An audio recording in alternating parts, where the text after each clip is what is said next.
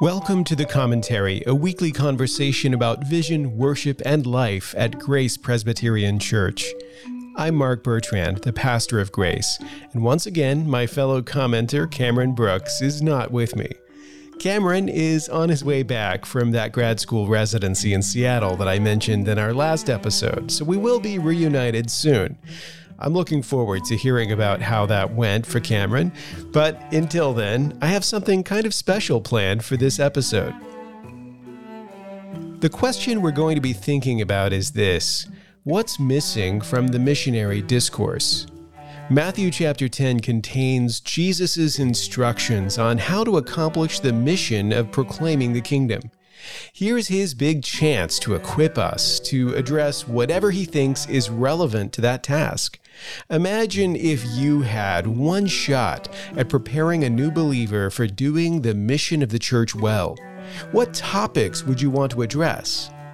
Well, the odds are, whatever list you come up with, Jesus isn't going to talk about that. As we embark on our study of Matthew 10 at Grace, I want to explore why Jesus doesn't include so many things that to us would be obvious points to make. Why does he say what he says instead of what we'd expect him to say? Let's consider what's missing from the missionary discourse and why it's missing, and whether there's something we might be missing when it comes to the mission of the church. The new sermon series at Grace is titled The Apostolic Foundation. It's a sermon series focused on Matthew chapter 10, which contains the second of the five great discourses of Matthew's Gospel.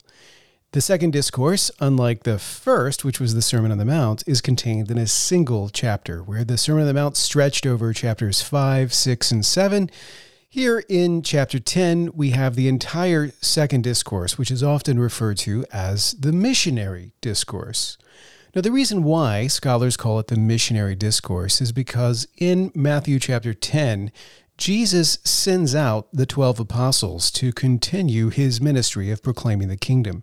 As he sends them, he gives them instructions on how to carry out that ministry.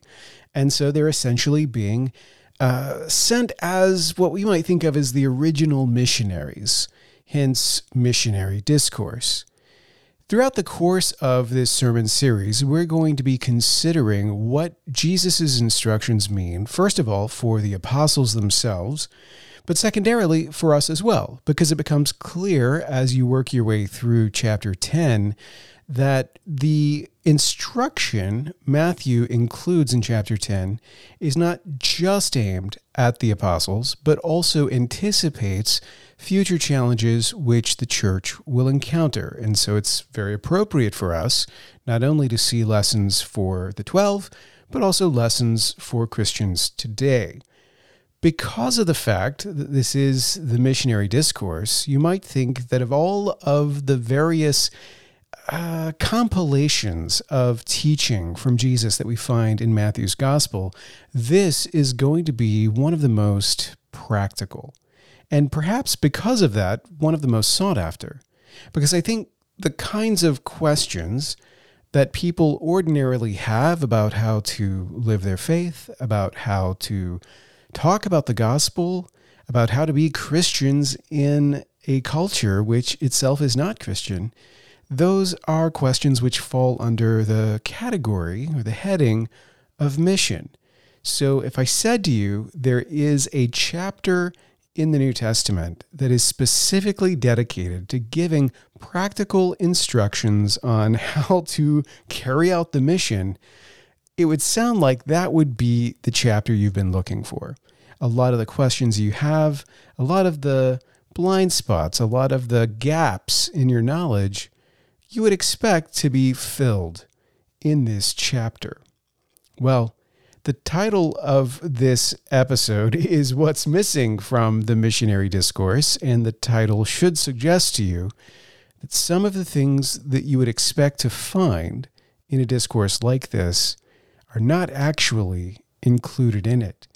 And so that's what I'd like to talk about. As we embark on a study of this missionary discourse, I want to acknowledge what we might call the elephant in the room, which is the fact that this is a discourse which may not actually address the kinds of questions that we think of as very relevant to the topic of the mission. Think about it this way try to imagine what sorts of questions you would like to have Jesus answer when it comes to fulfilling the mission of the church. Or if you had an opportunity to have Jesus teach you how to fulfill the tasks that you as a believer are meant to be doing, wouldn't that be a fantastic opportunity? Like to get hands on instruction from Jesus himself in how to do these things that we worry about so much, that we argue over so much in terms of, you know, what's the right way, what are the wrong ways to approach the problem. Wouldn't it be great if Jesus could step in and actually teach us himself? Well, this is what chapter 10 of Matthew is all about. He is sending out the 12, he is giving them instruction, he is actually preparing them to do the thing that we've been called to do and so in this chapter, we get to sit in on Jesus' instruction for this task. Now, when I think about the kinds of questions that I might want Jesus to address, I can come up with a few things, and I imagine you and I would, would track similarly. You might have some concerns different than mine, and vice versa, but more or less, we would probably want Jesus to talk to us about what's the right way to proclaim the gospel? What's the right way to talk about these things? What are the things we have to include? Wouldn't that be good to get a kind of uh, list of essentials? Like, here are the essential elements of the gospel. If you leave these things out, then you're not actually proclaiming the right gospel. So be sure to get these things right. I think another thing it would be good to have Jesus weigh in on might be, you know, some apologetics. Maybe Jesus could prepare us how to answer common objections that we're likely to encounter or run into as we fulfill this mission. Maybe Jesus could prepare us with some arguments, give us a way to respond to criticisms of the Christian gospel. That would be really helpful.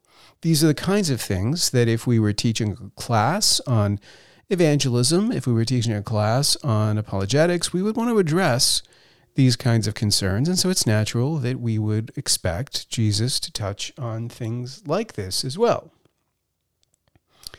When you read chapter 10, however, you will find that our expectations about how you would talk about fulfilling the Christian mission are actually a little bit different from how Jesus talks about fulfilling the Christian mission. There's what we'd want him to teach in that situation, and then there's what he actually does teach in that situation.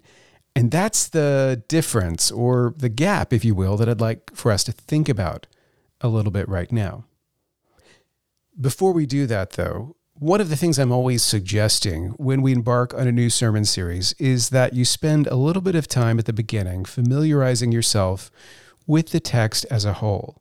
So we're going to be spending a series of weeks in Matthew chapter 10. But Matthew chapter 10 is not very long. You could actually read it easily in a single sitting and familiarize yourself with its contents. That's actually what I'd like to do right now we'll take this opportunity to actually do the thing that I'm always encouraging you to do to take a look at chapter 10. We're going to read through chapter 10 to familiarize ourselves with it.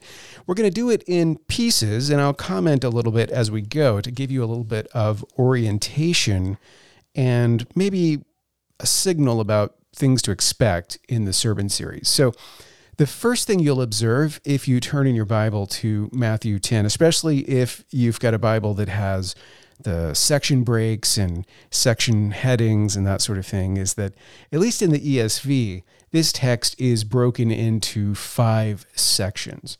So, Matthew 10, we've already looked at the first four verses, which are introductory. So, the discourse itself starts in verse 5 and it continues to verse 42, but it's broken into five big sections. And in this sermon series, we're going to look at one section per sermon. So there's going to be five sermons on Matthew 10, and we'll use these same text divisions. So If you take a look at the first one, which starts in verse 5 and runs through verse 15, here is the actual sending out and the first instructions. These twelve Jesus sent out, instructing them Go nowhere among the Gentiles, and enter no town of the Samaritans, but go rather to the lost sheep of the house of Israel. And proclaim as you go, saying, The kingdom of heaven is at hand. Heal the sick, raise the dead, cleanse lepers, cast out demons. You received without paying, give without pay. Acquire no gold or silver or copper for your belts, no bag for your journey, or two tunics or sandals, or a staff, for the laborer deserves his food. In whatever town or village you enter, find out who is worthy in it, and stay there until you depart. As you enter the house, greet it, and if the house is worthy, let your peace come upon it. But if it is not worthy, let your peace return to you. And if anyone will not receive you or listen to your words, shake off the dust from your feet when you leave that house or town. Truly I say to you, it will be more bearable on the day of judgment for the land of Sodom and Gomorrah than for that town. We'll pause there for a moment. That's the first section.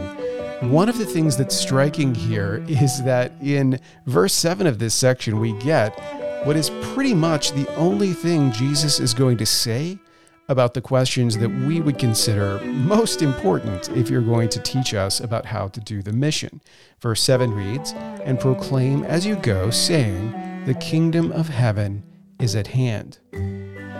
So, the message that they're meant to take is the message of the presence of the kingdom. Remember, Matthew refers to the gospel as the gospel of the kingdom. And now the apostles are going to carry that proclamation out and they're going to declare the kingdom is here. I don't know about you, but I was expecting to hear a whole lot more about that message, how to proclaim it, what to say, what not to say, all of that kind of thing. But instead, this is all we get a really quick summary. And then a lot of emphasis on the kinds of things that you might think of as being extraordinarily practical. Um, as you go out on your your mission? Uh, should you take money with you? What what sort of clothing should you pack? How should you expect to sustain yourself on the journey? That sort of thing. Everyday concerns like that are being addressed. So now we go to the second section. This picks up in chapter 16, and you'll see again the focus is not on what you might expect. We're going to be talking here about the reaction that people have to the proclamation of the kingdom. Jesus says, Behold, I am sending you out as sheep in the midst of wolves. So be wise as serpents and innocent as doves. Beware of men, for they will deliver you over to courts and flog you in their synagogues, and you will be dragged before governors and kings for my sake, to bear witness before them and the Gentiles. When they deliver you over, do not be anxious how you are to speak or what you are to say for what you are to say will be given to you in that hour. For it is not you who speak, but the Spirit of your Father speaking through you. Brother will deliver brother over to death, and the father his child, and children will rise against parents and have them put to death. And you will be hated by all for my name's sake. But the one who endures to the end will be saved. When they persecute you in one town, flee to the next. For truly I say to you, you will not have gone through all the towns of Israel before the Son of Man comes. A disciple is not above his teacher, nor a servant above his master. It is enough for the disciple to be like his teacher, and the servant like his master. If they have called the master of the house Beelzebul, how much more will they malign those of his household? So that's the second section. And as you can see, the focus here is on persecution. The idea that when the kingdom is proclaimed, people will react badly to it, and there will be consequences for those who proclaim it, punishment, if you will. And here Jesus is preparing them. He's giving them, um, we might say, uh, correction to their expectations a little bit and how to deal with those situations. But he doesn't actually tell them what to do or what to say when this happens beyond some basic ideas. In fact, the what to say part, he's he's essentially telling them just leave that to the spirit. The spirit will take care of these things. He doesn't give them arguments. He doesn't tell them, you know, what message they should proclaim in this moment. If you find yourself in front of authorities, what should you say to them? None of that is addressed. The spirit will handle all of that. So now we go to the third section. This section runs from verse 26 through verse 33. So have no fear of them, for nothing is covered that will not be revealed, or hidden that will not be known. What I tell you in the dark, say in the light, and what you hear whispered, proclaim on the housetops. And do not fear those who kill the body, but cannot kill the soul. Rather, fear him who can destroy both soul and body in hell. Are not two sparrows sold for a penny? And not one of them will fall to the ground apart from your Father. But even the hairs of your head are all numbered. Fear not, therefore. You are of more value than many sparrows. So everyone who acknowledges me before men, I also will acknowledge before my Father who is in heaven. But whoever denies me before men, I also will deny before my Father who is in heaven. That ends the third section where the focus has been on fear, where you would expect that we would be fearful of those who can persecute us. This section gives encouragement in who you ought to fear, whose power you ought to respect, and whose power you should not fear. And the fear of man is alien to those who proclaim the kingdom, or at least it should be. In the fourth section, we read these words Do not think that I have come to bring peace to the earth. I have not come to bring peace, but a sword. For I have come to set a man against his father, and a daughter against her mother, and a daughter in law against her mother in law. And a person's enemies will be those of his own household. Whoever loves father or mother more than me is not worthy of me and whoever loves son or daughter more than me is not worthy of me. And whoever does not take his cross and follow me is not worthy of me. Whoever finds his life will lose it, and whoever loses his life for my sake will find it. Again, these aren't really the words that you're expecting to hear if the task is to prepare us for the mission. And yet, when I think about what it means, life in Christ, life in the church, and the kinds of experiences, speaking for myself, that I've had personally, I have to say, there has been a lot of strife. There has been a lot of division. I've seen families at odds with one another. I've seen exactly the kinds of conflicts that Jesus describes here.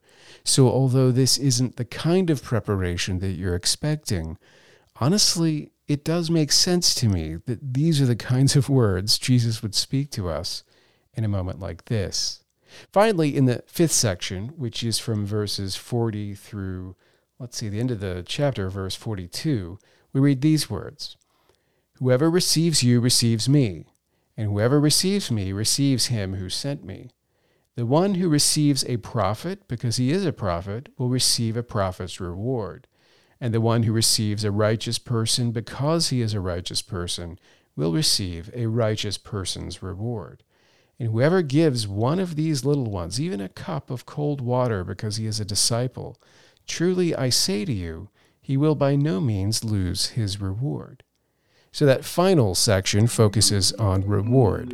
Even here, I think it's interesting though, because the rewards in view here are not rewards for doing things, or at least not rewards for great achievements, which is usually how we think of these things. These are rewards for receiving, these are rewards for hospitality, for welcome. And I think that's interesting as well.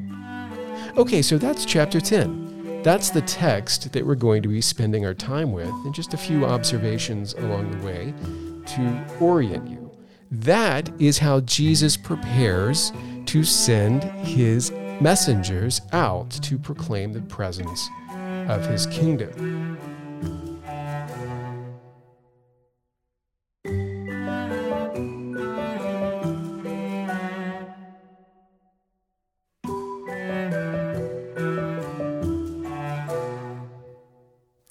So, a couple of observations. As I said, we get very little of the kind of thing that we might be expecting would be the main focus. Right? There's very little practical instruction in how to communicate the gospel, how to answer common objections, how to engage with or relate to the surrounding culture and its mindsets. Mostly, the kind of thing that Jesus is talking about here seems to be focused on what we might think of as concerns about conduct. So it's not so much how to how to talk about the kingdom, it's more how to conduct yourself in the course of the mission. Some of these instructions I think have a general character, might really speak to just how to live our lives in general as believers. But there are specific things as well, like what to do when you are received, when the message of the kingdom is welcomed, what to do when you are rejected, when the message of the kingdom is not welcome and people turn against it, what to do when people are not willing to hear it, but also when they are actively opposed to it and fight you and, and, and actually persecute you, how should you conduct yourself there? Instructions about that, even to the point of what to do when you are arrested and dragged before the authorities. What's interesting to me about all of that is the instructions in how to conduct yourself, if we had to sum it all up, would be essentially you need to conduct yourself the way that Jesus would. And indeed, the way that we will see in, in a few chapters, the way that Jesus does conduct himself in these very situations it underlines an important point about the mission of the church, which is that the mission of the church is not a goal that can be pursued by any means necessary.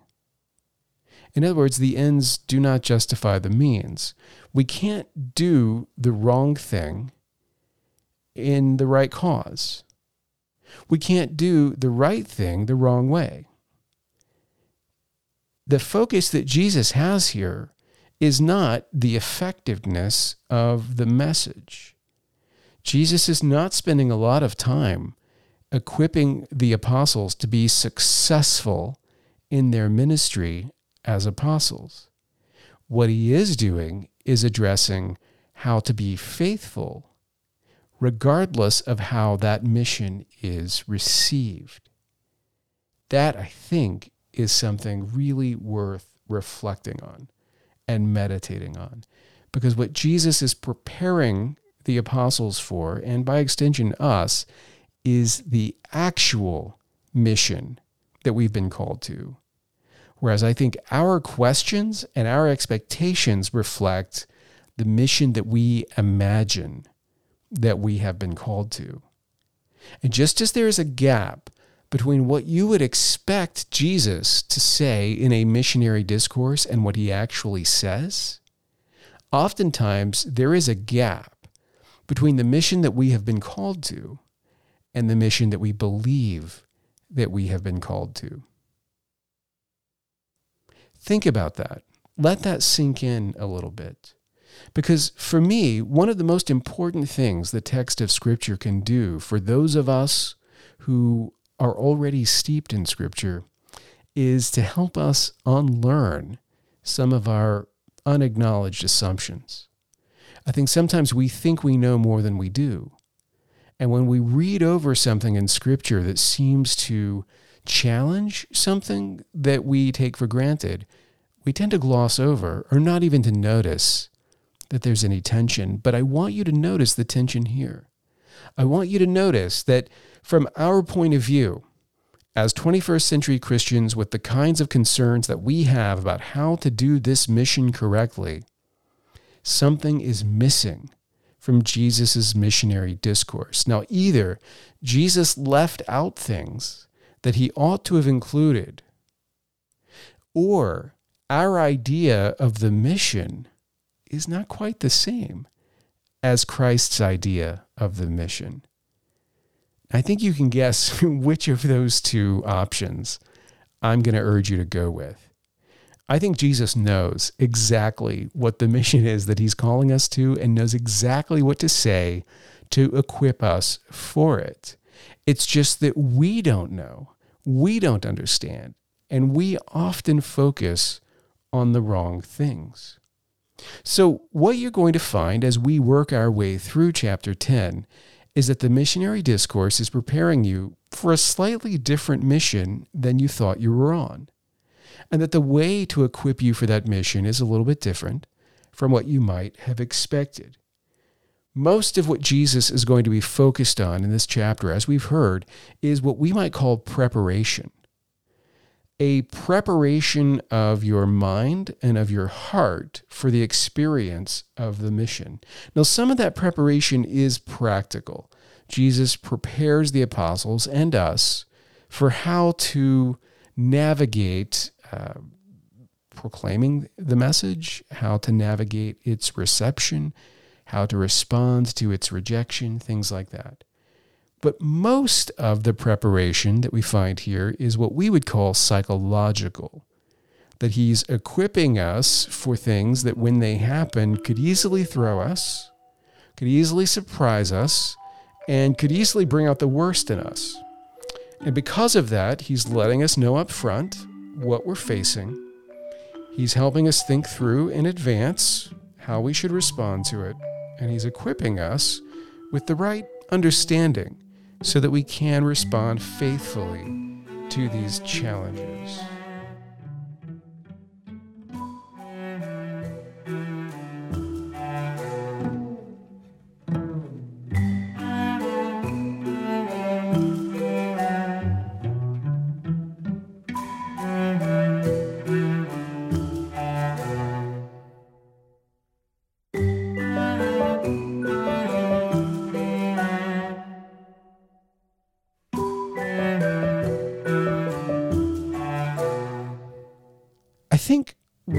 Reflect on the mission, especially here at the beginning, when the apostles are given this grant of authority from Jesus, and that authority specifically gives them power. It gives them power over the supernatural world. In the same way that Jesus, by defeating and binding Satan, can now run roughshod over the demonic world, driving out demons restoring those who are unclean, healing those who are sick. Now, the apostles will have this same power. And there's something exciting about that. I mean, imagine what it must have been like for the apostles to suddenly be able to do the things that they'd seen Jesus doing, to be in that position. And so that grant of power is something that excites us. And when we think about the life of mission, Oftentimes, the longing that we have is for a similar kind of power. It would be so much easier to follow Jesus faithfully and to proclaim his kingdom and to live in this missional way if you had the same power that the apostles had been given, if you could do the things that they could do, if you had been equipped as they were equipped that's the reason why there are people to this day who are still chasing after those gifts, still desiring the, the signs of that uh, apostolic era, uh, hoping to recapture that because they feel like having like to do the mission without those things renders them powerless. And they'd like to have power in order to fulfill the mission. Now, you might look at that and, and say, well, I mean, I know better than that, but honestly, can't you relate? I think we can all relate to that desire to, to be better at this, to have more power, to have more authority, to be better equipped. I mean, there's a reason why. We want to be told all the arguments. We want to be prepared to answer any objection. We want to have a, a, a bulletproof knowledge of scripture and apologetics. We want all of those things because that is a kind of power. We want to already know when people challenge us what we're going to say and how we're going to answer them because that too is a kind of power. The idea of going on the mission without power is a little bit frightening. And so there you go. That's that's what we desire a lot of the reason we desire it is because we imagine that with power comes success. So, the reason that we want to have apostolic power is so that we can have successful ministry. We want our mission to be successful, to yield fruits, and we recognize that it can only yield fruits if it has power behind it. But you know what? I think what Jesus does here is he gives us a little bit of a reality check because he is equipping the apostles with power. They will be able to do the kinds of signs and wonders that he has been doing. But is that going to bring about success in the mission? Is it going to give them successful ministries? Well, based on the kind of equipping that Jesus gives them, the answer, at least in human terms, would seem to be no. Jesus is giving them power to do what he's been doing, and he's preparing them for what to do when people don't receive and welcome them, when they are rejected, despite that power. Despite that power, Jesus is equipping them about how to respond when they are arrested, when they are turned over to the authorities. That's with the power. They have the power, and yet things are still not all going to go their way. They're still going to be subject to persecution despite having the power. So, throughout this chapter, we see Jesus setting expectations for us. A longing for power is not going to guarantee the success, quote unquote, of ministry. If anything, having the power granted by Jesus is going to cement the idea that people will treat the apostles the same way they treat Jesus. In other words, as his students, they will be treated the way their teacher is treated. And that's not well. Okay, so that's kind of what I want you to see here in this discourse. The kind of equipping that Jesus is doing for us is not the sort of equipping that we would expect. It's not the sort of equipping that we might even be looking for.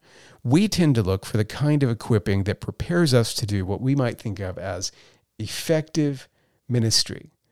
The kind of power that we want to have in ministry is the power that would allow us to thrive, to win, to succeed in our ministry goals.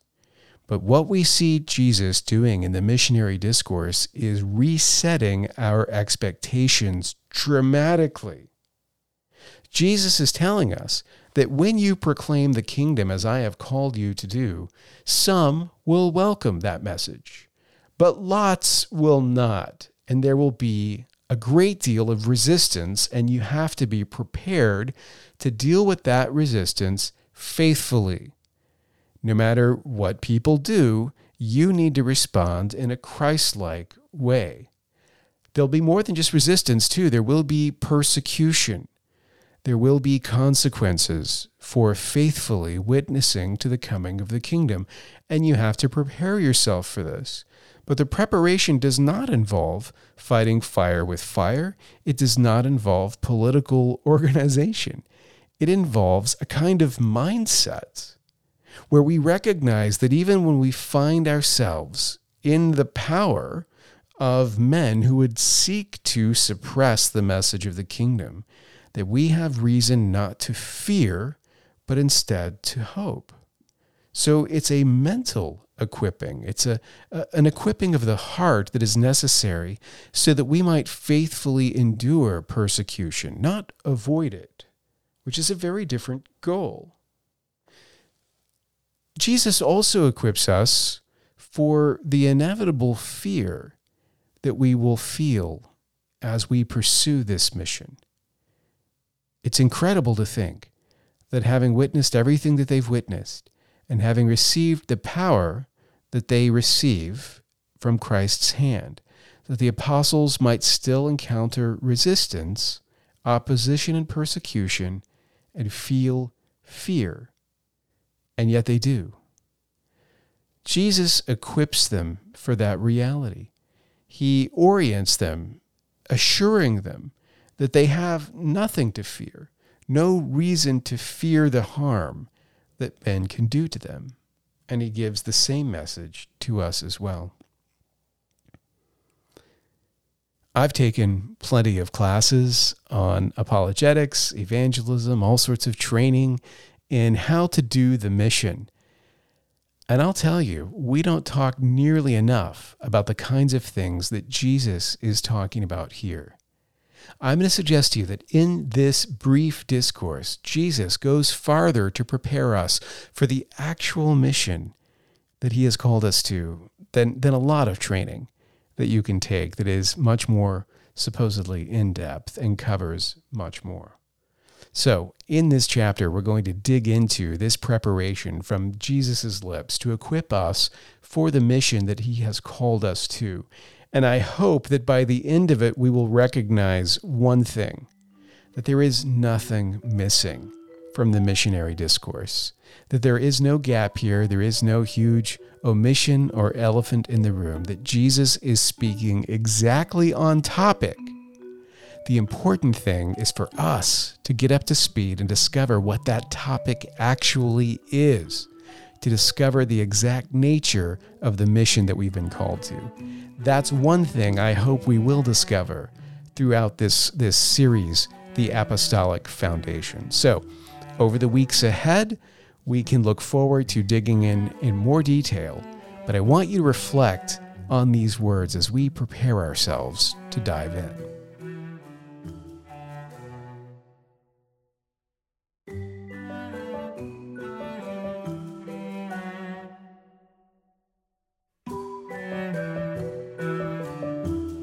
Thanks for listening to the commentary. If you've enjoyed this episode, you can rate us on your favorite podcast app and share episodes with your friends on social media. You can subscribe to the commentary on Apple Podcasts, Spotify, and Stitcher. To find out more about us online, visit graceforsiouxfalls.org.